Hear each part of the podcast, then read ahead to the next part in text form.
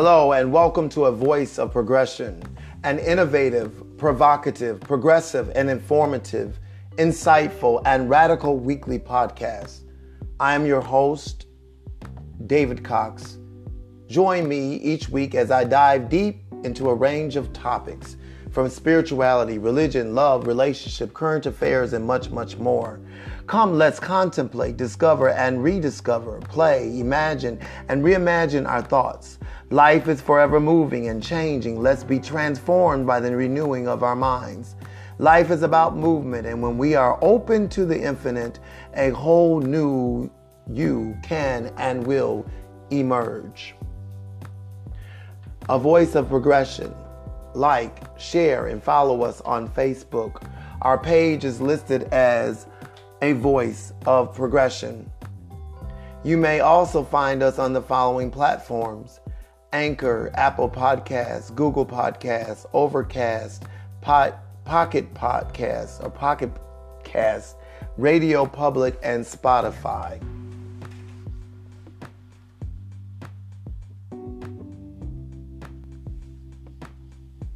Today's podcast is entitled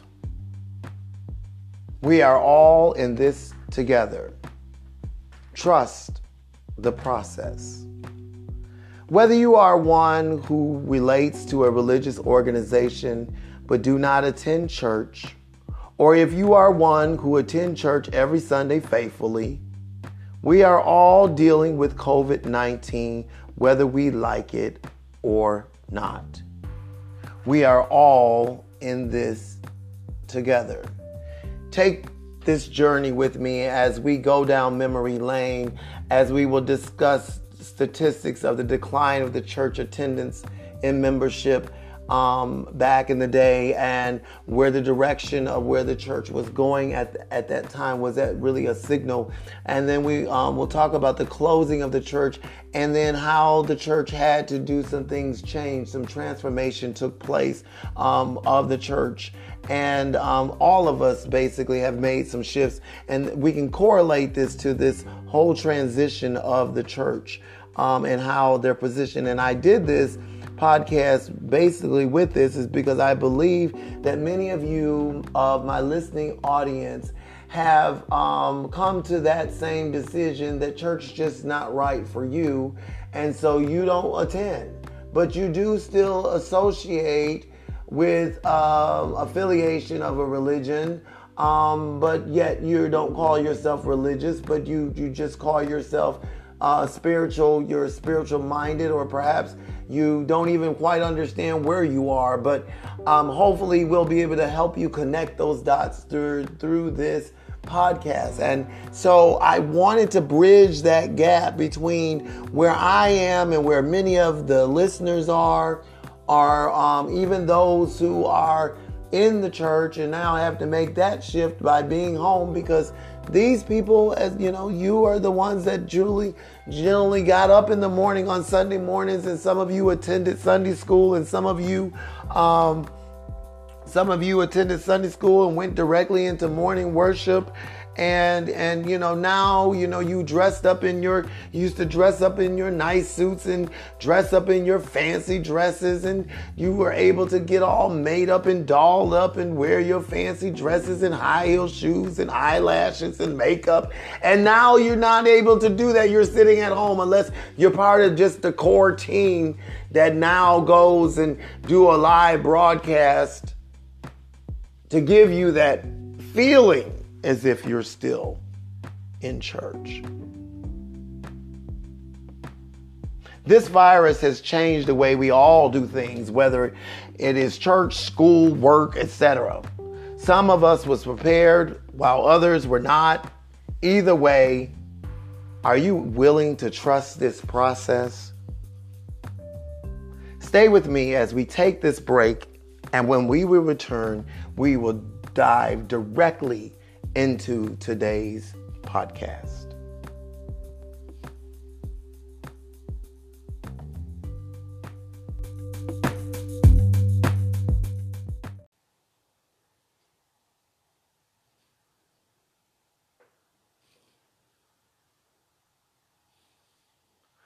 as we look back at the data from 1999, we will notice that statistics show that for the past 20 years, they have been, that we have seen a 20% decline in church membership and attendance. The decline in church membership mostly reflects the fact that fewer Americans than in the past now have any religious affiliation. However, even those who do identify with a particular religion are less likely to belong to a church or other place of worship than in the past. So now we are in COVID 19 2020. The fight to keep the church house or the house of worship open during the pandemic remains a challenge for many Christian leaders and for Christians or any other religious group. Some want to believe science and stay home. Some want to believe wearing a mask is a joke.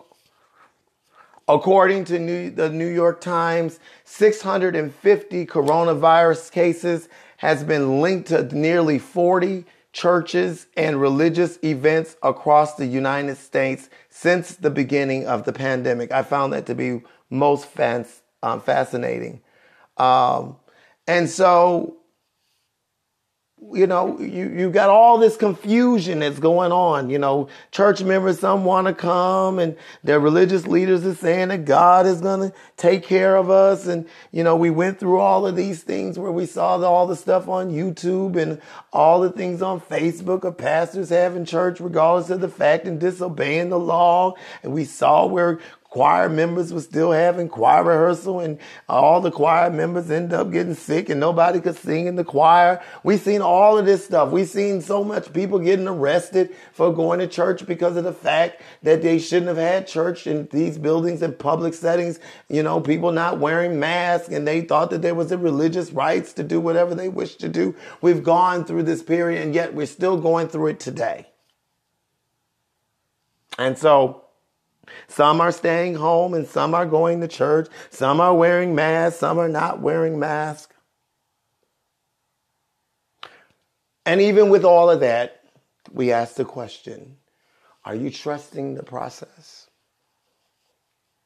So then, even after the church, let's say, was closed, for those who didn't reopen, many of the African American churches because it has been affecting our community. Most of our religious leaders have decided to keep the church closed. And, you know, we are not going back to the building anymore. And there's this core group, you know, you might have the pastor and the organist and the drummer, and you might have, um, you know, a praise team to give the music and maybe one of the associate ministers to read a scripture and a prayer, and then the pastor will give his, his message. And it gives you all this illusion as a live stream on YouTube and Facebook that you're a part of this community because they want to continue to stay in contact with the beloved community. However, it was very challenging during this period of time because people were scrambling. There was a lot of lot of churches, believe it or not, prior to this happening had an idea that if they went on Zoom or if they went on Facebook or YouTube and started a page or, you know, went live, they felt like people would stay home. I remember sitting in a meeting and suggesting that we do this very thing. And the pastor replied that people would stay home and not come to church and not pay their tithes and offering. Let's face it, folks, the church is a business. And those funds, as they say, where the dollars at? They weren't coming if they, he believed that if they were not coming in that building, they're not going to they're not going to pay. So now here we are. We are at home and the, we have now got annotated with YouTubes and annotated with Facebook on Sunday mornings, which every church is now looking for ways to communicate and to, to keep the body of Christ, to keep the family together, to keep the beloved community together.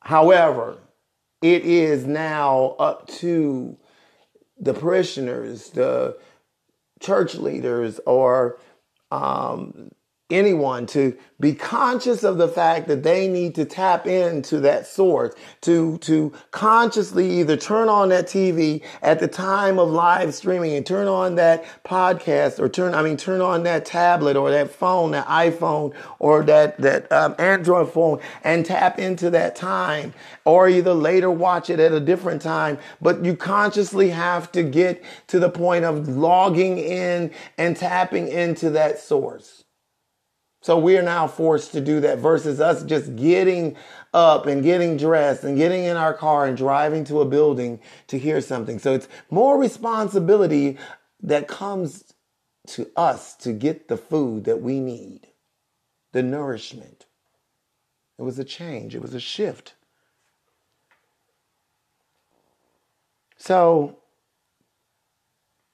again, we have to be conscious and we have the intention of getting up and tuning in to those morning worship services. And we, you know, me and my mom, we've been doing it now for quite some time we've um, we could get up as early as seven something in the morning and start here in, in Atlanta and end up in Chicago and go from Chicago to uh, Dallas and Houston, Texas, and somehow end up way out in California. But that was a great opportunity. So this, even during this time, as we as members are different people who are staying, this is a perfect time that we can tap into tap into different different teachings, different understandings.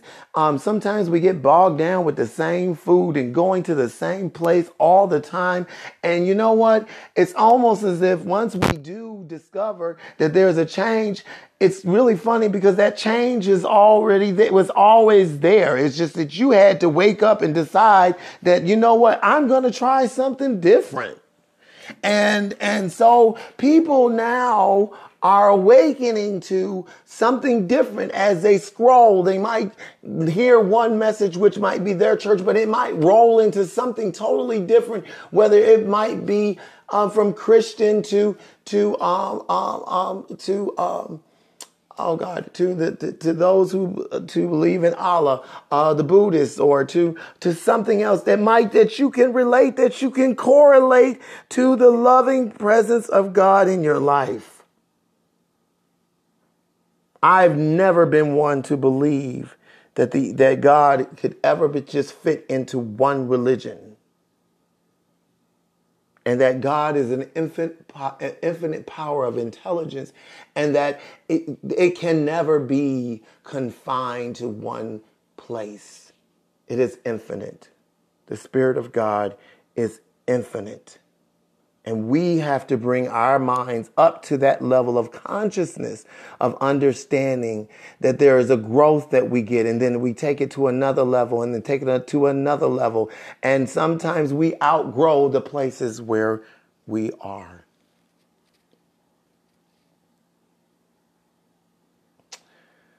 So, I'm going to talk to you just a little bit about the reopening and how there was this pastor that was in Kansas, and he did a, a YouTube on the process of church reopening. And in this story, I'm going to tell you um, the pastor's name is Pastor Stephen McVeigh, and he's of the Lamont Wesleyan Church in Greenwood County in uh, Kansas. And uh, McVeigh advises pastors um, how to he advises pastors how to prepare for the potential reopening of the churches, and he described it as being a little prickly. Um, he, he says we have people who have been isolated, and when they are isolated, they have the tendency to just hear their own opinions, and the opinions about COVID 19 vary greatly in our culture. Folks, we are dealing with all kinds of opinions and they change daily. If you listen to the news, we're dealing with all kinds of opinions, all kinds of changes. We are now in this change, in this shift, in this period of time of voting. We're in this period of transition of powers. Possibly we're in this period of where um, this unknown period, this dark moment of which we don't know what's going to happen with the Justice Department, um, seating of someone else on the bench, how that's going to affect us, how, you know, how gay rights might be affected, how women's rights might be affected, um, how a lot of things, of, you know, marriage equality, how that might be stricken. We're dealing with a lot of things, and a lot of people are living in fear. An uncertain period of time in our lives. He says, there's some emotions behind those different feelings. McVeigh encourages pastors to communicate with their congregation about how decisions about reopening would be handled prior to them being made. He advised them to survey their congregation so that they could get a handle on members' views and share those results. In developing the process, McVeigh urged pastors to turn to the local health care officials rather than really solely on the guidance of state and national officials. He says, I want people to know my community to be making that decision. McVeigh says, I want people to know my congregation to make that decision. So he wanted to bring community church and everyone together and allow it to come from the community and from his members of the decision so that they would all come collectively together under one understanding of how they were going to enter back into the church. This, of course, this YouTube went viral. First day, I believe, uh, after reading was like 2,000 people or views had watched it, and many people had benefited from this video. And one of the pastors that did, he said that I hadn't considered the process, has considered the process of reopening because I was so focused on the moment I was in. And you know, I I I saw that in my head. This pastor was just like, you know, he he was just so much and probably engaged in trying to do this uh, uh, pod, you know, doing the, the, the services live stream that he had not even really considered how to even bring people back. He was so much, you know, sometimes we can be so much into our own problems or our own situations or where we are and our doom and gloom that we don't even see that there's an opportunity for change. Because we're caught up in our own stuff. He said, I hadn't considered the process of reopening because I was fo- so focused on the moment I was in. Some pastors went ahead and reopened without a plan. And of course, whenever you don't have a plan, it backlashes. And so these pastors had to go through this whole process of reinventing the church, you know, the process and then reintroducing it and of course bringing scriptures in it and then making people feel good and comfortable. But the pastor, um, McVeigh was saying that, um, he said it helps to understand that in this in the current political climate, people often try to discredit the source of information, ideas, or decisions that they disagree with. He says focusing on the process provides an opportunity to avoid that trap. He says if you can get people to agree on a process, it can help people with different viewpoints accept the same decision. I found that to be so powerful. He says again, I repeat, if you can get people to agree on a process, it can help people with different viewpoints accept the same decision. So it brings us to this point of transformation. Here we are, my diverse group, my diverse group, my audience, my listeners um, some from Ireland, some from the United States, of course, and some from, I can't remember, some other country. We have listeners all over abroad, which is so fanatical. I'm just, I'm so excited about this. And some of you, perhaps, are those who have had that foundation of religious background but do not attend church. And perhaps you are one of the faithful church members who went to church every Sunday and it finding it hard and difficult to adjust to being home or watching church service at home.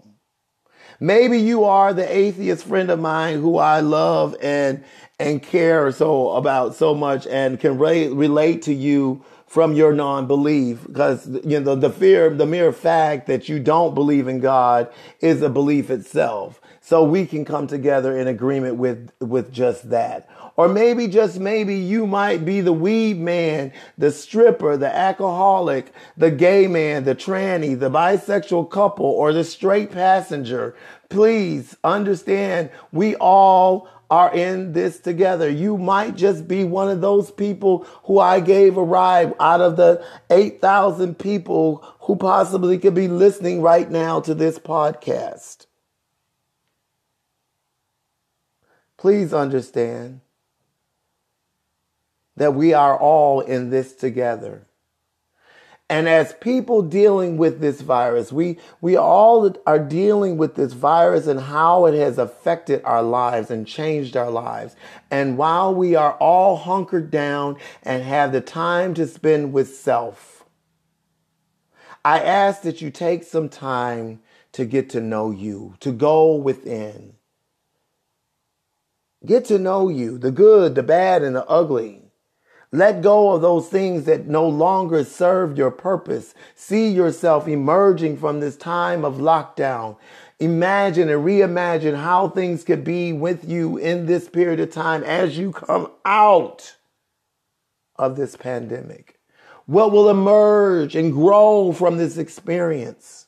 How will you see life different after you go through this moment? I challenge you to see it in a different view. I challenge you to not go against the shift. I ask you to trust the process of change. This reminds me of the story of the butterfly. I'm going to take this short break and tell you this story about the butterfly, and it will conclude today's broadcast and podcast. Are you trusting the process?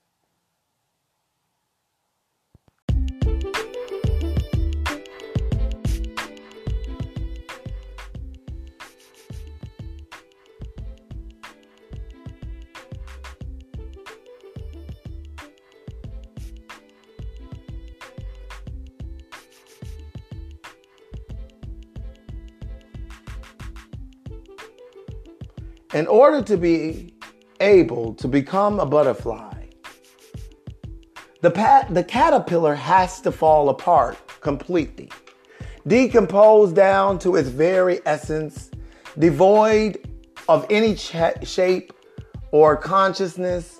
It literally dies. There is nothing left to it. And from this liquid essence, the butterfly starts to put itself together from scratch. I leave you with this reading of an excerpt from an article which was published in the Psychology Today entitled The Butterfly, the Cocoon, and the Seed of Transformation by Michael J. Formica. These are quotes from this article. I hope that you enjoy this article, for it was a blessing to me, and I share it with you as we all go through this period of transformation. It says the real challenge is that rather than caterpillars, we all wish to be butterflies. So we want to just skip the whole process of being a caterpillar and just be butterflies straight up. We desire to be and expect and, and be experienced as perfectly beautiful, all things to all people. We begin, however, as caterpillars and must somehow puzzle out how to get from caterpillars to the butterfly. That path is objectively clear, but none of us is immediately willing to go into the cocoon. None of us wishes to enter into the dark places of death and transformation in order that we may die to ourselves and to our old patterns, reborn as something new and even more beautiful. We would all prefer to jump the shark. In the darkness, however, the symbolic death and dying to the old ways, that is truly transformative and nothing else. Failing this, we are only posers, inauthentic representations of someone or something who has lied to themselves and rule and thus lied to all with whom they might have concourse. The butterfly here is an illusion fostered out of our own fear, a fear of ourselves without facing our personal truth, finding our voice, and reconciling ourselves to who we are and who it may be that we wish to be, we are lost to ourselves, to the world at large. And mostly importantly, we are lost to those who love, who would love us for who we are, imperfect as we are. Enter into the cocoon means a willingness to enter into the dark. It means eschewing the distraction of our daily life, overwork, overplay, drinks with the girls, Sunday football, and looking inside, turning to the face of ourselves rather than so consistently running away. There really is nothing to fear here. The truth, any truth, never hurts anyone. In fact, it is our purest path of escaping the tyranny that we impose upon ourselves and discovering our true freedom mind, body, soul, and spirit. It is then that we may reveal our true selves to ourselves and to those who surround us, living that fuller, richer, and more evolved life. It is then that we truly get to show up and show out. Let us embrace the change that happens during this time of pandemic. Let us embrace this time of darkness and see a new a new Jerusalem, a new path, a new way of living, a new emerge of something great in our lives. We're all in this together. Can you trust the process?